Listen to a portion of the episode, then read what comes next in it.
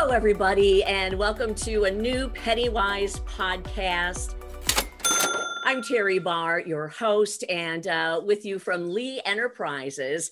And uh, oh boy, do we have an interesting topic today. This is going to be terrific. Taylor Tepper is here. Taylor is a personal financial expert with Forbes Advisor, and we are talking about the topic of the day, I think. Taylor, it's this cryptocurrency. Woo! Yeah, it's uh it's fun times. It's fun times out there. okay, I'm sure you are getting a lot of questions. Um, just in general, for anybody that um, is listening or watching, what is cryptocurrency?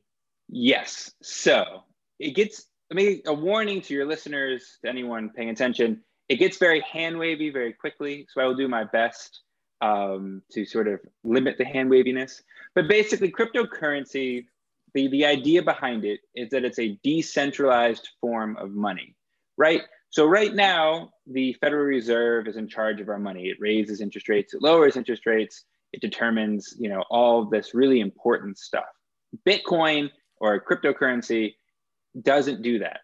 It is a it is controlled by people who who sort of spend money, people who take in that money, and then it's all sort of logged on this thing called the blockchain and it's very very complicated and involves a lot of math. So the that's sort of what cryptocurrency is supposed to be. That was sort of why it was created. It was supposed to be this way to spend money where you didn't need the government in charge. It was all sort of anonymous. And also you didn't need uh, it, would, it would the idea would also be that it would reduce transaction costs. So like you wouldn't have to uh-huh. pay companies wouldn't have to pay money to credit card companies when you sort of buy something with a Bitcoin or some sort of form of cryptocurrency. Okay. That is sort of the promise of it. But that's not really what it is now, right? So, like right now, no one gets paid in cryptocurrency, mm. um, and no one, and very few people buy things in cryptocurrency. And so, and the reason behind that is because a we still just use dollars, yeah, and b the the price of various cryptocurrencies, especially Bitcoin, goes up and goes down, and it, it's sort of it's a roller coaster. And it's all over the place. And functionally, it would be rather devastating if our paycheck was in this form of currency. Oh boy! So yeah, up so, and down, so up and down, up and down. Yeah, you know, you get paid the equivalent of like two thousand this week and fifty dollars next week and forty five thousand dollars the week after, and negative, you owe money. So it's just like it is very, very, it's very, very difficult. So, so the sort of the way that it is sort of developed over time is that it's gone from the promise of replacing dollars, of replacing how we spend money, mm-hmm. and now it's sort of this shiny light speculative investment. And so people are interested in it and want to buy it because it goes up in value and they think that they can sell it to the greater fool to make some money.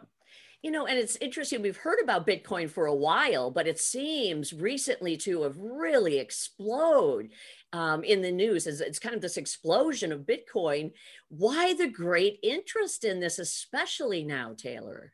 So a couple of developments have happened. Basically, it's just over the past year or so, uh, and especially recently, like you mentioned, yeah. more and more big time money people are getting involved. Big more and more banks um, investment companies are sort of legitimizing what Bitcoin is. So Tesla, for instance, yeah. announced recently that they bought a lot of Bitcoin.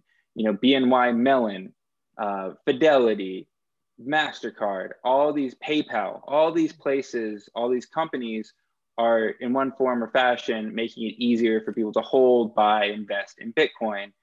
And so that is that level of interest among investors is helping drive up the price. You know, the more buyers there are, the higher the price will be. Okay. And that is sort of caused, because that has caused the price to rise so dramatically, more and more normal people are looking at this thing and going like, why don't I have Bitcoin?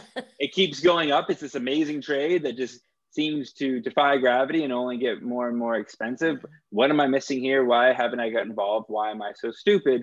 And so it has this sort of this sort of feedback loop. Wow. Okay. So we're getting a little feel of the who's sort of getting involved in Bitcoin. But I guess I'm I'm still wondering why. What do you do with it? this is where it gets pretty hand wavy. Okay. So you don't okay. do it. You don't. You don't do anything with it. The whole point is that it's it's this digital thing, and it's supposed to exist on your computer, and you buy things with your computer, and and it's all settled. That that sort of buying and selling is settled on your computer, and all of it exists like on the computer, out in the digital world, not in the physical world, right? So you don't do anything with it. It has no inherent value, has no purpose other than to be this medium of exchange. And so, yeah, so it's like, well, why is that worth it? Like, I think it's for your listeners and your anyone paying attention, just take a step back a little bit to have an open mind because a lot of things that we that have value don't make a lot of sense if you sort of look at it from a certain angle, right? So like, or, or we don't have tangible access to it. Yeah. So yeah. so your paycheck, for instance, right? hmm I get paid two times a month. I don't touch that paycheck. That paycheck is entered into dollars and cents on my computer. When I go to buy things, you know, I do use my credit card, but I in, in the physical world, but I don't actually. I very rarely buy things with cash. Mhm. And I when I when I buy things online, I'm literally just entering in numbers, and numbers are coming in and coming out. So it's all sort of Yeah. it all it all exists in a digital way right now, and people are sort of comfortable with that. That so that's one sort of exit. Yeah, Yeah. is so interesting. The the Yeah. idea of like touching your money anymore just has gone away. Right. But Yeah. because we have because we were sort of used to money being this thing, you know, you can hold dollar bills in your hand, you can write a check because we sort of had these sort of tangible um, residual tangible uh, artifacts Yeah. that are becoming less and less popular, but we still like use, we can sort of make sense of it. Whereas Bitcoin is just inherently digital. And so that's sort of weird for people. And that makes sense. It also has like, you know, a stupid name. Like Bitcoin is just, it sounds, it sounds techy and and and something that like is other and it Mhm. doesn't sound something that's sort of a part of our lives. But also like, so another point I would want to make real quick is like, think about, is a sort of from the field, no pun intended, but like, so sports cards right now are a huge market in sports cards. Sports Mhm. cards are becoming more and more um, valuable, a lot of them. And so, but think about that. We want to buy sports cards. Why? Because we like sort of, it's a piece of paper. It doesn't have any utility. If I wanted to like start a fire, I guess I could use, I could take the card and put it in the fire. But it has value because people think it has value because they like it. They think more and more people want it. It has this inherent value because people enjoy owning it. And so when if you think about it like that, there are things in our lives that we value that Mhm. don't really correspond to utility. It- it's, it's something a little bit more ephemeral or a little bit less tangible. Yeah. And, and and lastly, just money itself, you know, the dollars that the government prints out aren't backed by anything, right? It's the full faith and credit of the United States. And so it has value. A dollar is worth a dollar because we all agree on that it's worth a dollar. It's sort of Right. this weird tautology. And so that's why it gets pretty hand wavy pretty quick. It, Bitcoin doesn't have any value. It doesn't really have any use other than the fact that people say it does. And Hmm. if that's sort of weird for people to think about, Hmm. you know, use the sort of framework of Bitcoin is gold, you know, gold, we don't use gold for really anything anymore. Yeah, yes, you put it on your teeth. And yes, I think it's used in rem- Yeah. remote controls or something like that. But it's very, very rare that we actually use gold. But because gold has been around for a long time and there's sort of a finite amount of it, and we've all sort of agreed that gold, this shiny yellow metal, is worth something, it's worth something. And so Bitcoin sort of operates along that path. Hmm, okay. So Bitcoin, I, I'm going to guess, and going along with what you're saying, you don't necessarily want to invest in Bitcoin and say, I'm going to put my college, uh, I, I'm going to pay for my kids' college because I've got Bitcoin and that'll get them through college. I'm going to buy a house with, you know, what I made on Bitcoin. That's kind of not a real thing then. Right. So I, I was thinking in, in, in this inter for this interview, I was thinking about this, and a lot of my job is to take something that's sort of interesting that people like are, are intrigued by Yeah. and tell them that they should not partake in it. And I'm like, oh, it's no. a very, it's a very not, it's, it's not a fun position to be in. I'm sort of a, a hall monitor for financial prudence. Um, yeah, no. So Bitcoin isn't something that should that you should that should comprise a large portion of your portfolio. Ah. like when you are planning for your retirement, when you're planning for your kids' college, when you're planning for anything over the long term, you need to look at assets that have a history of develop of, of delivering returns. And so that's if a diversified stock and bond portfolio that you can sort of count on. You know when you're buying an S&P 500 fund that you're sort of it's you're, you're, you're going to reap the benefits of future cash flows of all those companies. When those companies make profits, you're gonna it's gonna be down to your benefit. You know, when you're buying debt, like you're gonna get that that sort of coupon. Like it's there are that that stuff has been going on for a long time. With Bitcoin, it's just it's very very new. There's no predictability when it comes to the price. It, it goes all over the place. Yeah. Um, and and it's not something that you can rely on over the next 40 years to fund your to fund your retirement. You can't really run a model on like what Bitcoin is going to do for you. We don't even know if Bitcoin is going to be the dominant cryptocurrency or if there is going to be cryptocurrency it's just it's just very very hard to know. Like maybe the fed gets involved with digital currencies. Who knows what that means and what that would do for demand for bitcoin. So it's just very very hard. It's a speculative asset. It's something you buy because you think you can sell it to someone else pretty quickly to make a buck.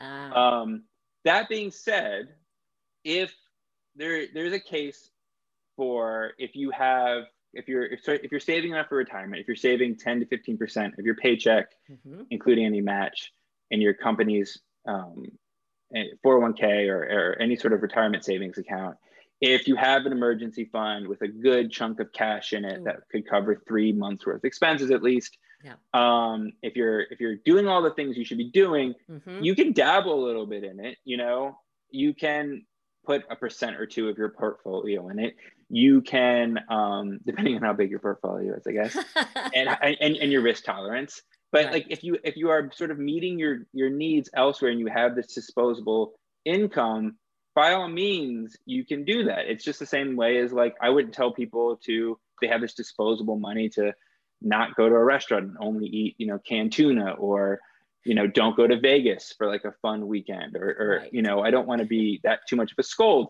like if you can do it if you have sort of crossed your eyes and or crossed your T's and dotted your I's. Right. Sort of Isn't it funny? Everything gets back to the basics of having all of the things covered you need to have covered. And then say you've got a small amount or, you know, whatever amount you just kind of want to, I think you said dabble in it and see what happens. But really, again, have those majority things covered that you were talking about. Yeah. And I think like another way to frame that is so it's less, you know, tisk tisk is think about it as a reward. If I am saving my money in the ways that I should be saving, if I'm saving for college, if I'm paying down my debt, if I'm doing all the things I should be doing, I get to have fun with a certain amount of money. And so you can reward yourself for this sort of good behavior by by by dabbling in Bitcoin or betting on a basketball game or eating, drinking an ex- extra expensive bottle of wine, you know, whatever it is that sort of gets you through the day. Right. Um, wow. I think I've learned a lot. I know everybody listening, watching will also. And uh, we'll see if uh, we get some additional questions following this, Taylor, that oh, we'll have it. to follow up with you on. Any last thoughts for people still thinking, hmm, should I do this or not? Any last words of wisdom from you? Yeah. If you, what maybe another way to frame this is invest what you're comfortable losing. So, you know, if you don't mind losing X amount of dollars, $100, $200, depending on $1,000, depending on who you are, invest it. If that's money that, that you won't miss, that's okay. But if it's money you're going to miss, um, I would think twice about it and, and, you know, consult a, a financial planner you trust. That is awesome. Everybody, Taylor Tepper, again, a personal finance expert with Forbes Advisor, and all the um, initial things we need to know about cryptocurrency. And of course, we're talking a lot about Bitcoin here. Taylor, thank you so much. That was actually a really fascinating conversation. Oh, I appreciate it. Hopefully, people didn't fall asleep with, with their earphones. no, you kept it very interesting. And like I said, I'll be really curious to see uh, what kind of reactions we get. And we're going to ask for some questions too, because we've got the people to be able to turn to, like you, to ask those questions. So, Taylor, oh, thanks oh, again. Oh, thank you. This has been great. Yeah. I'm Teri Barr, and thank you for listening to and watching our Pennywise podcast. And we'll see you again next week.